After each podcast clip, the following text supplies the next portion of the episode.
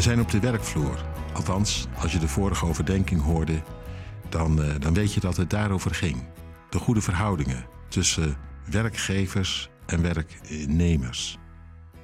In de Bijbel benoemd als slaven en heren. We lezen nu het negende vers.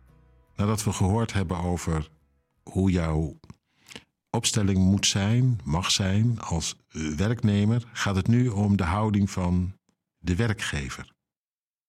Meesters, zo staat hier, of werkgevers, behandel uw slaven, uw werknemers, op dezelfde manier. Dat wil zeggen eerlijk, betrouwbaar, zodat je hen goed doet. Laat dreigementen achterwege, want u weet dat zij en u dezelfde Heer in de hemel hebben en dat Hij geen onderscheid maakt. Dat lijkt me er wel één om mee te nemen. Misschien doe je het al lang.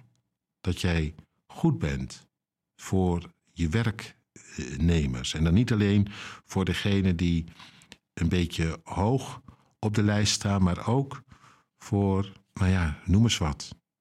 Degene die het gebouw schoonhouden, weet je wel? Van hoog tot laag, goed voor hen.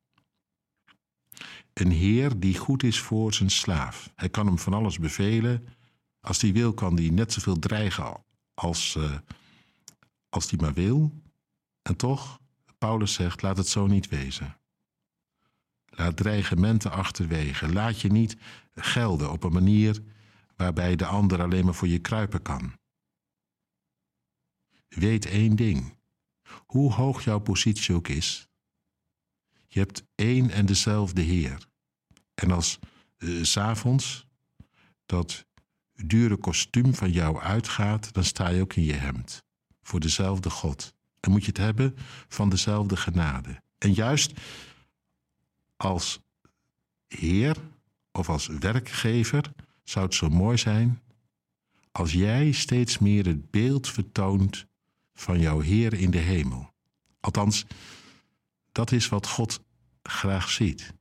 Dan wordt ook jouw werk van elke dag een goed werk voor Hem.